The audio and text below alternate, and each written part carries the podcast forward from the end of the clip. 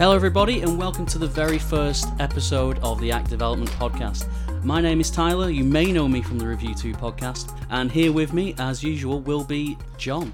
Hi, my name's John. Yeah, it's my first time doing a podcast, so let's see how we go. Who are we and why should we be telling you how to develop your act? Well, I've been out of the game a long time, so maybe I shouldn't be telling you how to develop your act. When I was 18 years old, I was singing in pubs and clubs and doing bits of cabaret and karaoke here and there. And since then, I suppose I've always felt a bit bitter that my career didn't go a bit better. And I do wish that I had something like act development around to help me develop my act. You know, that's the name of the company and the podcast, and really that's what we want to do. If you're a small act, we want to help you to become a bigger act. And well, I think the bottom line is we had a conversation, didn't we, a few weeks back, and we decided that a podcast would be a great thing to help people get the information out there. And you've got a pretty successful podcast already, haven't you, with Review 2, sorry. It's so successful that no one can pronounce the name. So, but yeah, John, why don't you tell us a little bit about yourself and what you do currently? So basically, I've been an entertainer for 17 years. I graduated with a theatre studies degree back in 2001. I acted for 3 years, did various TV, film and theatre. And then, since then, I've been a professional singer, mainly doing weddings over the last decade, but I do various corporate events, weddings, all sorts really. I'm also a compere, I run quiz nights, I've done everything from pubs, cruise ships, weddings, all the way through to performing for a sir. Which sir was that? It was Sir Bob Murray. Well, we all know him. Yeah, of course we do. No, yeah. He's over in the northeast. He was actually very successful with, I believe, kitchens of all things. Right. Yeah, very strange, I know. Yeah. So that's who we are, and as John alluded to, these conversations are conversations that we would have anyway. Absolutely. I mean, We've had discussions over various things about pricing for acts and whether certain singers should be trying to do a different market or tailor towards a different market. I mean, you were saying that you were performing back when you were 18, but you know, we want to kind of delve into why did you stop? You know, what made you go and get that proper job, and can we avoid other entertainers going down that route if there's some way that we can actually help them achieve what they want to achieve in the business, as opposed to maybe getting a bit disheartened, not earning enough to actually sustain it as a living. And you know, I think that the one thing that many people try and do is they keep doing the same thing over and over again, expecting a different result. It's that famous Einstein quote, you know, doing the same thing and expecting a different result. You know, it's absolute madness. So I'm not sure how, that's absolutely paraphrased from what he said, but that's not verbatim. No, it's a case of making sure that people have the tools to be successful and aren't scared to ask for help. Yeah, there are pitfalls and there are bad habits that everybody falls into. And there is a quote that I heard recently from Jimmy Iovine, famous American producer. Ego is the enemy of ambition. And I think that's so true. A lot of people are so scared to ask for help, and that is why we're here. We want to stop people falling in those pit holes, and we want to kind of push you in the right direction and have a little bit of fun, you know, with what we're doing anyway. And something else that we discussed before we started the podcast was that it's quite a closed book. As far as entertainment's concerned, it is ego-driven. So most people are like, well, I know what I'm doing because this is me, I'm an artiste. But the problem is actually, you might as well learn from other people's mistakes. And there are a lot of mistakes to learn from. Absolutely. So we might as well all, you know, club together, get the information out there and help each other. I mean, we're both open to, you know, advice and help when it comes to performing. And I don't see why anyone else should be any different. You know, I think at any level of your career, if you look at some of the best singers in the world, they still have vocal coaches. Yeah. You know, so why do they do that? It's a muscle. We're always there to learn, and I think that's really important to remember. Lady Gaga does 3 or 4 hours on a treadmill singing a day. Have you been watching her? I was told about that, and then it's really impressive as a singer and not a physically fit man myself. that's quite a feat to do that every single day on a treadmill while singing. That's crazy, but I think more of Lady Gaga now because I know she does that. She has the skills on the treadmill. Is that the point you're making? Yeah, I think so. Yeah. No, I think if you imagine how energetic her shows are, it just singing in a room wouldn't be a realistic rehearsal for her performances. Yeah. When she's on stage, it's a full energetic dance routine show. So. I suppose it's a way of her doing it without having a full stage with backing dancers running around the room. You think of her predecessors, the Madonnas and the Kylies of the world, who were quite often criticised for lip syncing. You never hear that said of Lady Gaga because she's in peak physical condition and she knows how to get her act across. I think something that most people don't realise is that she's actually an incredible musician. Yes. If you actually search her on YouTube, you can find certain songs where she's playing the piano, for example. But she's incredible. She's a great songwriter. But we're not telling you to go and buy a treadmill or go and get a gym membership and start singing, because unless you do that at about 3:00 in the morning, you're going to get some very strange looks. But we are here to help you. And each week we're going to take one topic. And if you want us to talk about a certain topic, then get in touch and we'll put that in the pipeline and get that talked about. This week we're going to focus on a social media post by one of John's friends who is a... Can we name her? I think we can. I actually asked her. Okay. I saw... I'm actually going to find the actual post so I can read out exactly what was said. Now, my friend, she's called Carly Stenson. She had... a very successful career in performing. She was on Hollyoaks, and she's currently playing Fontaine in Les Mis down in London, along with another friend of mine, Dean.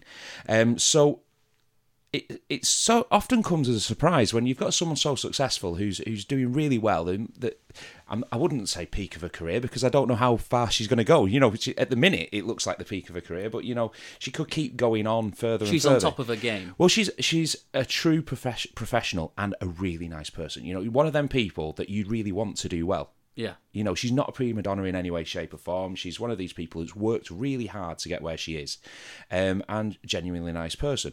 So when I saw this post, I immediately jumped to sort of offer advice, and I thought it must be something that many other people are asking, especially if they're not as successful as Carly is, because... everybody needs to get out there and be seen and noticed to get the work. So this is the post. It says, quick question. Would you say having your own website as a performer is a must anymore? If you have Twitter and Instagram, you use as work as well. Okay, so quite a simple post. And we are in the dawn of social media. It's certainly on the rise. We don't see any dropping off of social media as a whole. But I think we do see a lot of change in social media. I mean, if you think back, when you were performing, I bet you had a MySpace page. No, Facebook. Facebook. I had Facebook, and that was always my preferred. I think when Facebook became popular, that was the death of MySpace. Oh, absolutely. And I'm probably just presuming you're a similar age to me, which you're obviously not, because MySpace was definitely the only place to be when I was starting out. You see, from my memory, MySpace had such a short shelf life. It was around for such a short amount of time that everybody of all ages seemed to be on Facebook, and that continued to go on, and more people signed up. Whereas MySpace was targeted at young adults. And teenagers. It seemed very much geared towards musicians and bands. That was my sort of outlook on it. And when I set up the MySpace account, it was where most venues or bookers were looking to find new talent. It was a bit different to Facebook. It wasn't so much as the social media side of things for me, and maybe I was using it differently, but I was definitely focused more towards promoting my entertainment side of things. There's another one called Reverb Nation, which is great for bands and musicians. But yeah, Facebook, I think that's actually, you know, the dominant force in social media, isn't it? Yeah. I do find though that most, if you look at celebrities, it's all about their Instagram at the moment, isn't it? Yeah, which I'll be honest, I'll throw my hands up. I don't get Instagram. I don't. I think it's much more female-driven, and that sounds like big generalisation there. But I'm just not interested in looking at other people's pictures. Am I weird? Is that me a strange one? I don't take that many pictures, so I've maybe it's a generational thing, maybe it's just a personal thing. But the Instagram, I have Instagram, but I don't really understand it. Well, I don't understand what it's there for. I think it's more like a visual blog. I would say Instagram is much more that it's like, look at what I'm doing, and then the person who creates that Instagram account can look back and see various places they've taken a selfie. That's pretty much what food they've eaten that day. Yeah, I try not to put myself in the picture. Right. Because I think that makes it more interesting. What, having you in the picture? No, if there's a landscape that I'm taking a picture of, then I want to see the landscape. I don't want to see my ugly mug stood there looking at it. But the question is, do acts need a Facebook page? Now, this is quite a professional person we're talking about. Well, on this one, she's asking, does she need a website? A website, yeah, sorry. I think it's an absolute must. I think if you want to be a professional performer, you've got to look at the big picture, and where do you aim to be? What are you aiming for? If your aim is to sing in the Red Lion for the rest of your life, then maybe you don't need a website, because you can always just walk through the door of that pub and ask for a gig, and as long as you don't do a terrible gig, you're likely to get rebooked. Yeah. The thing is, if you want to progress your career, you need to have somewhere that is constant. You know, it's where people can go and find the information about you that will sell you and your services. Social media, in my opinion, is a way of driving traffic to that hub of information. I agree. Yeah, the goal of social media is to get people to that website. That's where you want them to be. Yeah. That's where you get all the unadulterated information. And I think the key thing about a website is you have sole control over what you put on there. You can put something on Facebook, and Facebook can say, no, I'm not having that, and I'm going to take that down. And at 2:00 in the morning, when you're drunk out, you're never going to post something on your website. You know, it's not going to be one of them posts, oh, I wish I'd not done that. Your website is your truly professional hub. That's where you show off your services and you at your best. Yeah. And I think the key is, like we were just alluding to with MySpace and Reverb Nation and the early days of Facebook. I mean, Twitter, that's something that the news channels use, and it's a very, very busy feed. Just to go slightly off track, our school that my kids go to, they set up a Twitter account, and they were wondering why nobody was engaging with them. It's like, well, how many of these parents that have a, let's say, an inverted commas, normal job, have a Twitter account? Because Twitter is very much, in my experience, it's a very noisy platform. It's where you tell everyone about what you're doing and don't really listen. You see, my experience of Twitter is different to that. I think Twitter's, and I love Twitter, but I'm gonna come across as I'm not gonna get many retweets for this. But I think it's almost a very lonely place, because it's where people go to have a conversation, and I do it all the time. I'll ask a question on Twitter, and 20 people will give me 20 different answers. But it's better than Facebook, because it's a little bit more for that particular purpose. It's better than Facebook because it's a little bit more anonymous. You don't have a big profile picture of yourself and, you know, here's me and where I went on holiday. It doesn't work like that. It's being Twitter's all about being part of a conversation, something you're interested in. It could be your favorite sports team, your favorite band. I think that's where you go to connect with other people who are interested in a similar thing. I do like the way that you can potentially connect with somebody you admire or someone who's famous or somebody. You know, you could literally post about a football match and then be featured on BBC News. It's actually possible. You know, you could have an engagement with a match, yes, you know, and put your voice across, and that could then be seen. Yeah, there's no class barrier on Twitter. Yeah, you can engage with people, whereas Facebook, you have to be friends with them to tag them into things or to ask them a question, or, you know, with Twitter, you can tag them into a post, and, you know, if they're interested, they can then engage back. Yeah. So yeah, I think there is a use for each of the social medias, but I think that the key is, when you set up any social media account, the first thing they ask for is your name. Yeah. Then how you want to be visually seen. So what name of, you know, what is your entity? So like with us, it's I think it's development_act on Twitter. Don't know why they switched it round from Act Development, but hey. Who knows what these are? Unless somebody already had it. No. It was just, they just switched it for some unknown reason. Okay. And then they ask for your website. Yeah. So they want your email address, your phone number, and your website. So if you're using it as a business. So why would they be asking for it? You know, it's because they see it that you should be engaging with your website. You should be promoting your website through it, and that's where, you know, if for example you were looking at booking a wedding singer, and you see their Instagram feed, and you say, oh, it looks really good fun when they're doing that wedding, but all you're seeing there is the photograph of a particular wedding, whoever they've tagged in it, and then the hashtags that they've tried to get noticed. So, you know, if they've put hashtag wedding entertainment, they're hoping that anyone looking for wedding entertainment will type in hashtag wedding entertainment and find all the posts that are relevant to that.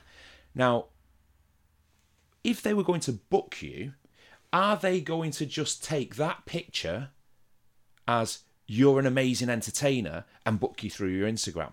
Chances are, no. The next thing they will do is type into Google X singer. How do I get into wedding singer or whatever? Yeah. You know, I don't want to use. Let's use mine. You would then type in John Norcott wedding singer to Google, and that will then show my website. Yeah, it'll then show any other site that's linked to me, any other like Facebook reviews. It'll show up my social media accounts and various other agents that I'm working with. So that would then give them an authority. That's then saying, okay. This is how he projects himself. When you Google it, you then find out what other people are saying about him, and you'll also find the website, which is the, you know, that is home. That's where. I think that's key. Google is still king. If you're going on the internet and you're looking for anything, you're going into Google, and if you might get the Facebook page. Out of the two of them, what are you going to click on? Are you going to click on the official website or the Facebook page? One seems a little less professional. Yeah. And I think the other thing is, you mentioned yesterday when we were having a quick discussion about how we would go ahead with this today. And you mentioned it's so easy to set up a social media profile. Yeah. And there are many, many profiles that are not legitimate. You know, there are many footballers who the people have taken their name before they've gone on there. And they're sharing posts as if they are that player.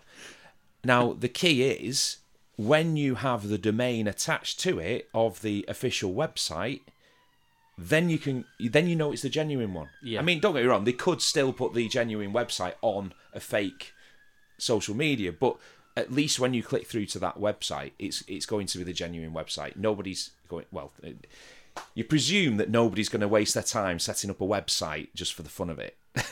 Yeah, I think you know, websites are beyond that these days, and there's so many more things you can do with a website. You know, you can have your store on there. You can have a booking page on there. You can see when these people are free. You know, if you don't want to talk to somebody, it's like, oh, they're already booked up on the 16th. Looks like I'm going somewhere else. If that's what you wanted to do, it's just that's your shop front. And I think the world has changed over the last few years. You know, as a wedding singer, it was always important to be at every wedding fair. Because if you weren't at the wedding fair, you weren't getting booked. People wanted to meet you face to face. And actually, I've seen a massive change in the way that people book now. It's very much through my website. Yeah. You go to the wedding fair and you feel like you've actually stood there and just educated people as to what is available. And then they go and Google it. So the amount of people, you know, 6 months down the line saying, I think I met you at a wedding fair. I was just Googling wedding singers, recognised your picture and thought I'd check if you were available. Yeah. And you think, well, there was a time where that would have been the booking there and then at the wedding fair. They've heard you sing, they've met you, you're real, you've got a leaflet, and they book once they've got the venue sorted. It seems a much more drawn-out process now. They will add you on Facebook. They'll check out your Facebook page. They will look for your Instagram. They'll then go to your website. They'll listen to your songs, watch your videos, and then you might get the inquiry. People are still doing the research, but they're doing it at home or on their phone. You know, I think they're doing more research because of that. Yeah. And, you know, the Facebook and the Twitter, whatever accounts, you know, if you want to put it on Spotify or SoundCloud, you know, samples of you singing. That's all the research, but all of that should be to draw the attention back to the website. It all comes back to the website. Absolutely. The purpose of social media is it's an in. It's hello, my name's John or my name's Sam. I'm a singer. This is what I do, and then you go to the website to book them. I mean. Another thing at the moment, someone said to me recently, because we're creating these courses for app development and we're looking at how to, you know, the marketing for an artist. And you've kind of got to understand that it's up to the customer where they find you. If you're not on Pinterest, for example, I don't understand Pinterest either. It's another one of these things that it's like, well, if I find something that I want, I can find it again. You know, if I've Googled something, I've found something that I really like, well, I'm pretty certain if I Google it again, I'll find that same thing. I don't need to pin it somewhere, but it's another one of them things that some people use. So if you're not there, and that's where that customer decides to look for inspiration, you don't exist. Yeah. If you're not on YouTube and that's where they search, and just a hint here, it's still the second biggest search engine is YouTube. It's not Bing or any of these others. The second biggest, because it's owned by Google. I just wouldn't call it a search engine. Yeah, but that's what people do now. People will search on YouTube. If you need to change your car battery. Yeah, I'm with you. You search on YouTube. You go and find out how to do it. If you crack the phone screen on your smartphone, you can just go and find a shop that will deal with it, or you can just Google how to do it and then order it online via eBay or Amazon, have it arrive at your front door. You can do it yourself.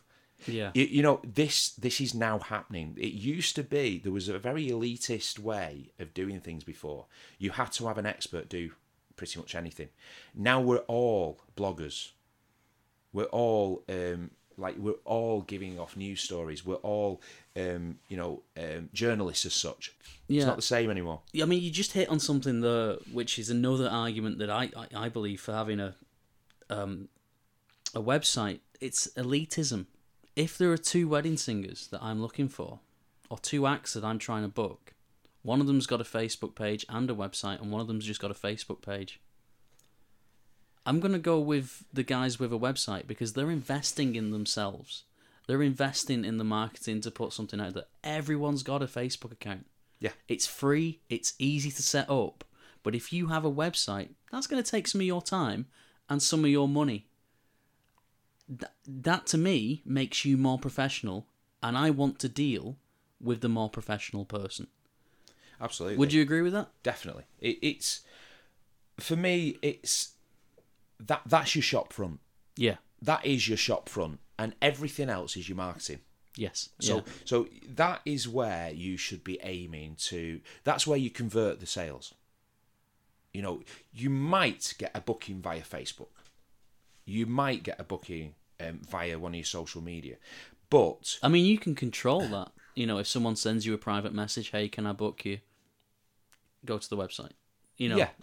I mean, the thing is, it's I currently get messages now via text, voice, like on the phone, WhatsApp. I mean, that drives me insane. Mm-hmm. I just got the usage stats. iPhone have brought out the on the new update. It now tells you about your screen time, and it's quite scary as to how long I'm using my phone. Now, to give you an example, I own an entertainment agency as well as being a performer. In the last 7 days, I had 257 notifications. So that's between Facebook Messenger, WhatsApp, text messages, phone calls, voicemail, Twitter, Instagram, all the different medias. People are contacting you via each different one, and that's, it's important that you have that place which is the constant, because Instagram might die out. They might have a problem with VAT, let's say, for example, or Facebook. How many times they've upset the Congress in America? Absolutely. Was it the Senate they upset? It was something to do with people's data. Yeah. Like, and how they use the data, and how, you know, let's face it, how it's quite disconcerting sometimes when you've looked at something on eBay and then the next second you on your Facebook feed, you suddenly have adverts. Yeah. From everything you've looked at. You know, and a friend of mine actually had a conspiracy theory, and it's, I don't think it's out of the realm of possibility. So many people have got an Amazon Echo, and we've also got Siri on their phones. Yeah. How many times, right now try No, this. I know exactly what you're going to say. If you say, do you know what? I really would like, let's say, for example, a PlayStation 4. Yeah. You suddenly start seeing adverts for it. Yeah.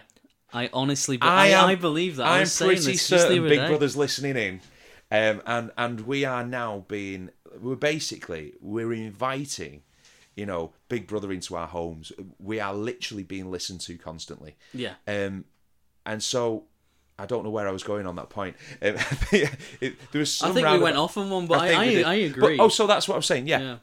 What happens if that is deemed? You know, this whole, like, the way that they do marketing and things like this, Facebook could, in theory, get closed down. Yeah. Theoretically, it's a business. They could do something that, you know, I'm not saying they do anything illegal, but I'm saying they could potentially do something that wipes them, that basically they get shut down. Same could happen with Instagram. Same could happen with Twitter. You can't switch off the internet. Google will always be there. Yeah. It doesn't do anything.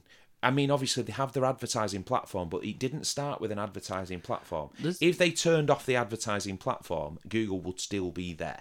It would still be there as the search engine. There's trends in what we do. You know, we talked about MySpace, and MySpace seemed like the biggest thing at one point. And there's been a few that have tried to take over. I think there was one called Twitch. Twitch is actually quite big now with gamers. Oh, really? Yeah, you know when all these kids are watching Fortnite, they actually watch people playing a game. It's madness to me. My 8-year-old loves watching someone called Ninja on Fortnite playing the game that they have on their iPad, that they could go and play it, yet they watch someone else playing it. For me, it blows my mind. But Twitch is, it's like it. I suppose it's a bit like YouTube. It's very much more towards the live streaming, and it's very much geared towards gamers. But a friend of mine, he's a musician called Autopilot, and he started using Twitch. That's the only reason I know about it, because he now does a regular live feed on Facebook Live, and he also then does Twitch Live and YouTube Live. Because the engagement rate of live videos, because they're the new thing, each of the social medias are pushing them to the top of the rankings. So he's gaining a pretty good following on Twitch. But that I don't know how old that is, but for me, that's quite a new one. Yeah, I feel like it's relatively new. I mean, the thing is, when you actually speak to the younger, I'm going to sound really old, the younger demographic, younger people are using Snapchat. Yeah. Now, I didn't get that. I mean, to me, it sounds like we're terrible with social media, doesn't it? You know, we don't understand Instagram. We don't understand Pinterest. But this is the thing, that you find the social media that works for you. Yeah. And you should do that as an artist as well. If you find that Snapchat works to promote your business, that's fine. If you find that Facebook is better for that, that's fine. But all of them should be used for the same thing, which is to get everybody you're interacting with on that website to get... You know, you can't read a full article, you know, a full update. You know, say you're doing a gig at Manchester Arena, full details on the website. Absolutely, yeah. You can't put all that in a 160-character tweet. You can't, you could put it all on Facebook, but who's going to read it? Well, the thing is, once it's done, and then, you know, a month's worth of posts have then buried it in your news feed, it's not accessible. Because no one's going to scroll that far down your Facebook. No. You know, I'm not important enough that someone wants to spend their time scrolling through my feed to find a video that I did in February. Yeah, you know, true. They're not going to, you know... You can't search for it. I could say to someone, oh yeah, I've got a video of me singing Cinderella by, something Chapman, I can't remember his name. Which is a brilliant father-daughter dance song for on a wedding. Right. If I was to say, oh, well, go on my Facebook, I shared it months ago. That's never going to happen. Yeah, they're not going to scroll through that feed to find it. Right, whereas I could say, go to the videos page on my website. Yeah. It's there. Easy accessible. So when would you set a website up? I think the second that you've got the idea of creating an act. So let's say we're talking about an 18-year-old, and they've come out of college, they want to earn some money as a singer. I think one of the first things they do is set up their website. Okay.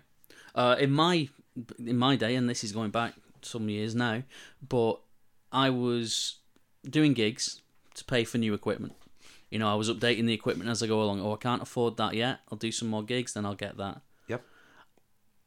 It would have seemed to me at the start like a waste of money. From my own experience, it would have seemed like a waste of money. The thing is, websites are very different now.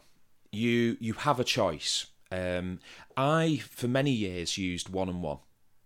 It's got a website builder on there. There's others. There's Wix. There is... can't think of any more off the top of my head at the minute. There's Squarespace, there's WordPress, yeah. There's a lot of... So you have certain providers that have a website builder.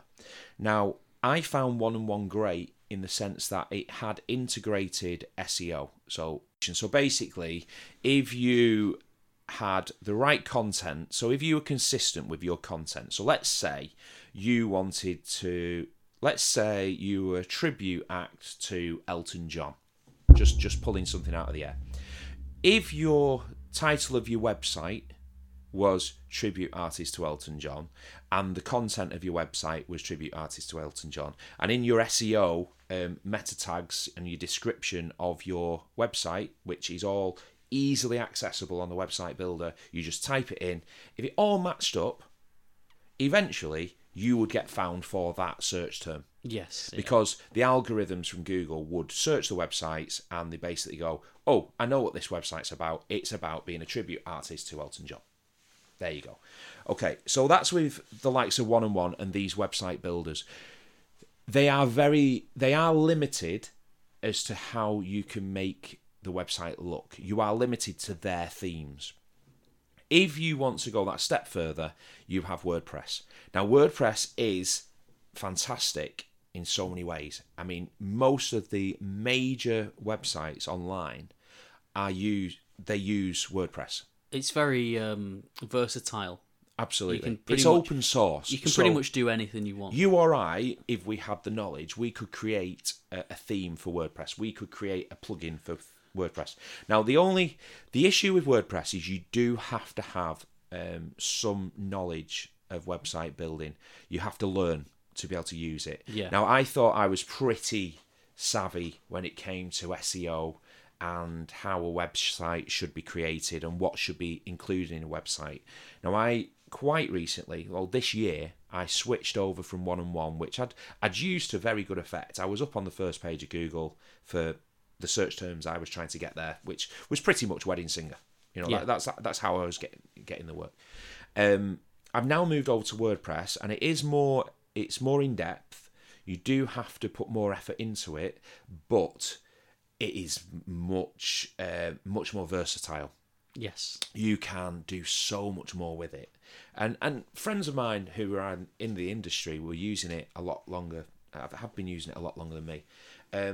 And you can quite easily find people who understand WordPress and can build the site for you. Yeah. But what I'm looking at is, if you're giving that situation of the 18-year-old who's just starting out, should they have a website? Well, really, 1&1, the most basic package, if I remember rightly, is about $1.99 a month. Who can't afford $1.99 a month? That's true. That's true. I mean, you know, just going back from my own experience, WordPress, you need a hosting package. So what you'd need is basically space on a server somewhere. Now, there's various companies that do that. You know, there's difference in quality, but when you're first starting out, you know, the most basic will probably be fine for you. But you can get free themes. All you need is your hosting. You can literally go on, install WordPress onto your hosting package, and from that point onwards, there are many free plugins. You could create a fully functioning website that within a few days, you could say put a 4-page site together and you could be online. So there's no excuse, really. No, there's not. It's obviously it's free to have a Facebook page, but the problem with Facebook now is when I first set up the Facebook page, if I posted to it, anyone that liked that page would see that post. It doesn't happen anymore. They want you to pay, so they're suppressing the posts. So even if you like a page, you don't necessarily see all the feed. So yeah, if you have your Facebook page, it's free to set it up. Now, when I first got a Facebook page, if people liked that page and I posted to that page, it would show on their feed. They would see that post. But the problem is now is because Facebook's gearing more towards the adverts, on your personal profile, that feed is more likely to be seen than on your Facebook page, which is seen as a business page, and therefore they want you paying for it. Yeah. So if you set up your website, which is relatively cheap, you can pay a lot more. You can get custom themes, and they'll automatically have all the plugins associated with it. You upload that onto your WordPress, and then you edit the text, edit the pictures, and away you go. It's a quicker way of doing it, but that's when you basically have to pay for that. Yes. There's a benefit to it. If you're doing it on the cheap, you can use a free theme through WordPress. You can use the free plugins, and you will have a fully functioning website. And I think it's really important to have that. And having done that with very little knowledge in the past, I had to teach myself how to use WordPress for a previous job. It's not that hard, and there is a great online community within WordPress. If you're struggling to do something, ask a question on a blog, and you'll get an answer, normally within minutes. So if there is anything you're struggling with, you know, don't let your ego get in the way of what you want to do. If you're struggling, go put your hand up, need some help here, and there is some help there. And that's just the other users of WordPress. Yes. It's easier than it sounds. It seems daunting to set up a website. It does. I just think... obviously we've started off with the question at the beginning of the podcast, should you have a website? I think categorically, yes, you should. Statistically, you definitely should. Go on, what are the stats? So some of the stats that I was looking at earlier, if you have a website compared to somebody who doesn't, you're probably going to get 30% more business than the person that doesn't. Right. That's a huge chunk of business extra that you're getting just for having a website. That more than pays for the website. Definitely. That more than pays for your time to update the website and put new videos or new songs, whatever it is you do. It doesn't have to be if you're an artist. You know, if you sell your artwork, for example, put it on there. Keep putting it on there, because 30% of business, that pays for a lot more supplies for you to go and do a few more designs and get it up there. Absolutely. That's... I, you just That's such a lot. How much, you know, what would you do to get 30% more business? Oh, you'd spend a lot of money to get 30% more business, you know, if you were paying for advertising. So if you just need to have that online presence and it will increase your chances of getting business, you do it. I do think it's important to have the social media, but I don't think it's... I think that is an add-on to your website. Yeah. Well, it's... As I say, it's Facebook is the flyer. There's a shop here that sells it. Your Facebook, that's marketing. You said it earlier, it's marketing. The website is your shop front. 63% of consumers use websites to find and engage with businesses. There you go, that says a lot, doesn't it? 63%. That's a huge... If you'd have asked me earlier, without researching this, if I'd have put it that high, I wouldn't have put it that high. I wouldn't have guessed at 63%. That's a huge margin of the market that you could be attracting just by having a website. That's 63% more people than if you only use Facebook or Twitter. Well, there you go. You know, these stats don't lie, and that's another good thing with a website. You can track all this. And the thing is, from day one, you didn't look for them stats on Facebook, did you? I didn't. I'd look for them on Google. Exactly. This is a new one. 48% of consumers say a website is the biggest detriment of whether they think a business is credible. So if you don't have I said this earlier. If you don't have a website, your business doesn't seem as credible as one that does. And you are a business. If you are a singer or you're an artist, you're a guitarist, a band, whoever you are a business. And you know, I don't know how plainly we can say this. No, I think we've made the point, haven't we? Have we got any more stats for this? Let me just have a look. Social media reach is diminishing because of the advertising. Unless people have shown an interest in the kind of thing you do, you're not going to get those new customers, because Facebook want to give you ads of things you consume regularly. So if you've Googled Nescafe coffee, you're going to get a lot of adverts for Nescafe coffee. You're not going to get a lot of adverts for wedding singers. Exactly. The stat. There are more stats, and if you want, Google it, just like I did. It's so important still to have a website. And I can understand that it might seem a bit old hat now to have a website. The days of having a shop front, a physical shop front, they're coming to an end, aren't they? Unless you're a major business, and actually there's a lot of major businesses struggling on the high street. Now, as a wedding, Google's your high street. That is it. That's exactly it. Google's your high street. Because as a wedding singer, you're not going to have a shop. You know, hi, come to the John Norcott wedding shop, wedding singer shop, sorry. You know, come and look at my videos in my shop. It's not going to happen, is it? I wish we lived in that world. That would be very, very amusing. I can imagine me being very lonely sat in my shop waiting for customers. With a website, that is it. That is the high street now. You can be set up within days. You could literally set up a basic website in a day. If you went and used something like the website builder on 1&1, you could literally have your 4-page website done within a day. Yeah. All you need is some photographs. The arguments for not having a website are so few compared to the arguments for having one. I would say you don't have arguments for not having a website. You have excuses for not having a website. Yeah. Because people say, I don't have time to set up a website. Well, it doesn't actually take very long. And to be honest, there's websites like People Per Hour and Fiverr. You could go on there and say, hi, anyone got time to set me up a website? And you'll get a number of people offering to do it for relatively cheap. Not as cheap as doing it yourself, but relatively cheap. I don't know how to do it.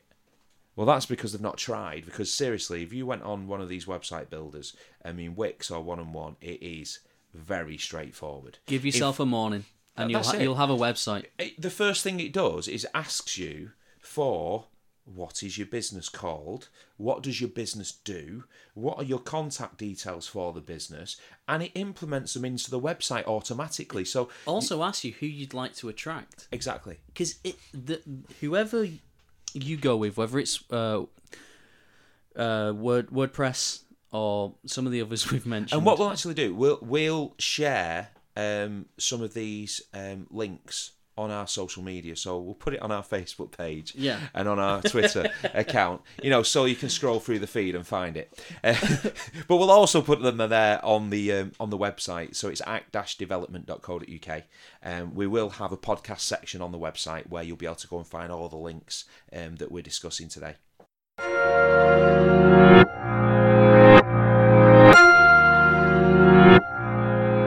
So let's break this down then. Bullet point. Why you still need a website in 2018? Well, if people are looking for information, they Google it. If you don't have a website, you're not being found. If you just have if you have your social media profiles, they've got to then scroll for the information. Whereas your information should be easily organised. Well, logically organised. You should have tabs that direct people to certain elements of your website. So let's take the wedding singer approach. You would need a home page that people land on to find out a bit about you, possibly an about page, but that can be the one and same as the home page. You want music that people can listen to you singing, videos of seeing you performing. You want pictures on there, and you need a contact page. Yeah, that's it. So you need, in essence, you need three pages. You need a home page, a media page where they can see your videos and music and your photographs, and a contact. That's it. Yeah. But having just that gives you a presence that gives you, like you said, 30% more chance of the business than someone without it. Well, that's 30% more business and 63% more of the market share. There you go. So, I mean, it is important. It's 2018 and websites have been around for a long time, but the benefits of having a website are still so drastically in your favour. I can't think of a reason not to have a website. No, I can't. And do you know what? If you don't believe us, most websites, they'll give you 30 days free. Yeah. They'll give you 30 days to see if it works for you. Some people say, well, I don't have time to keep it up to date. Now, that is where your social media comes in. Yeah. Because you have the facts.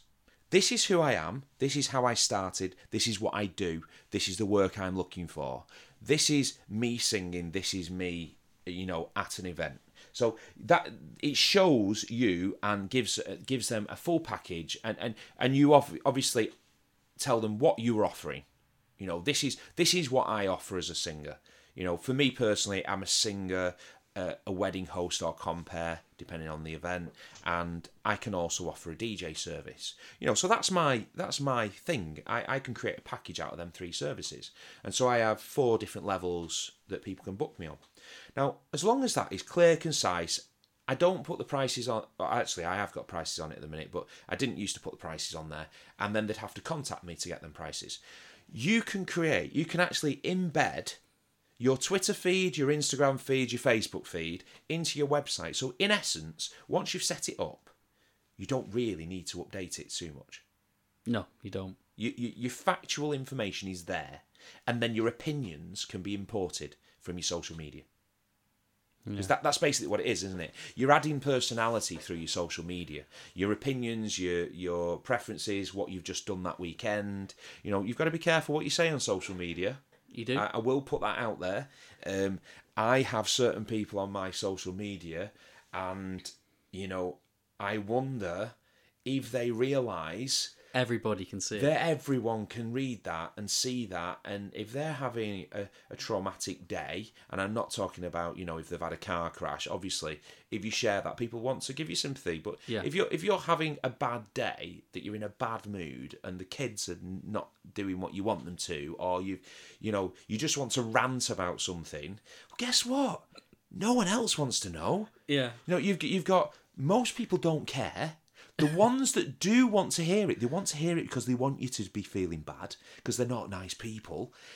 You need to be very careful about what you're putting out there. With your website, you're not going to rant on your website. You're going to literally take the important information, lay it out nicely so that people look at it and it's aesthetically pleasing. Got some great pictures on there, some information that people need. That's it. Leave it. No one's ever going to come and shoot you down for voicing your opinion on it. No, I mean, I agree. If you're a singer, you're an act, whatever you do, you're a business, you're a brand. And whenever I'm thinking about marketing, I always think about the big businesses in the world. Coca-Cola, McDonald's. When Coca-Cola don't have a website, I don't need a website. It's a good point. It's a drink. Why would a drink need a website? But it drives so much business their way. There's so much interaction with fans of a drink. And you are that brand. You are your own brand. And you are in so much control of how much business you get and how successful you are in your chosen field. A website will only help that. You're in business to make money, I'm assuming. You're not just in it for something to do.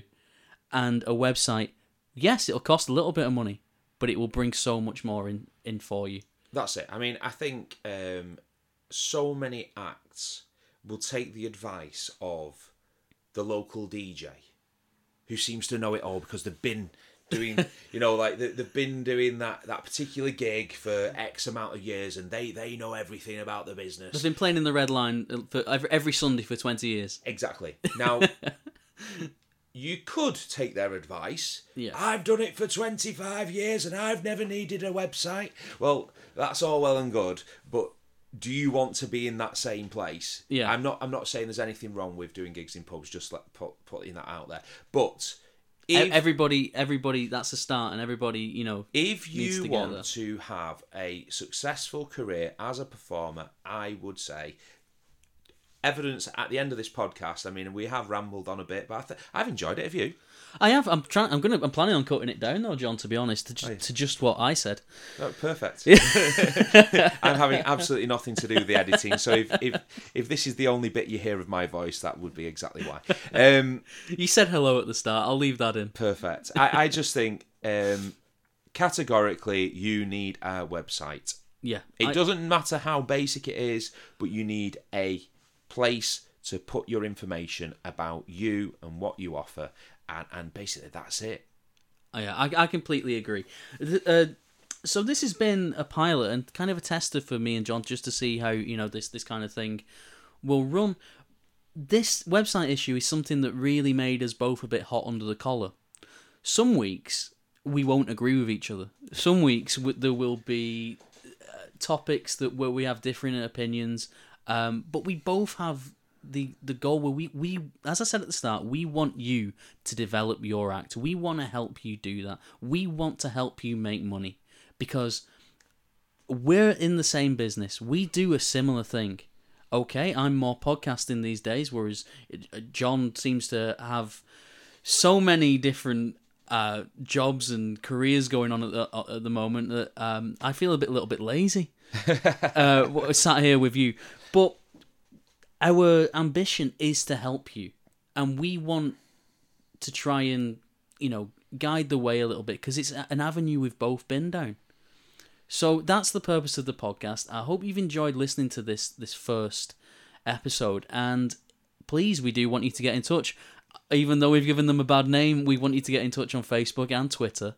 And, hopefully have a look at our website. Hopefully we've encouraged you to do that.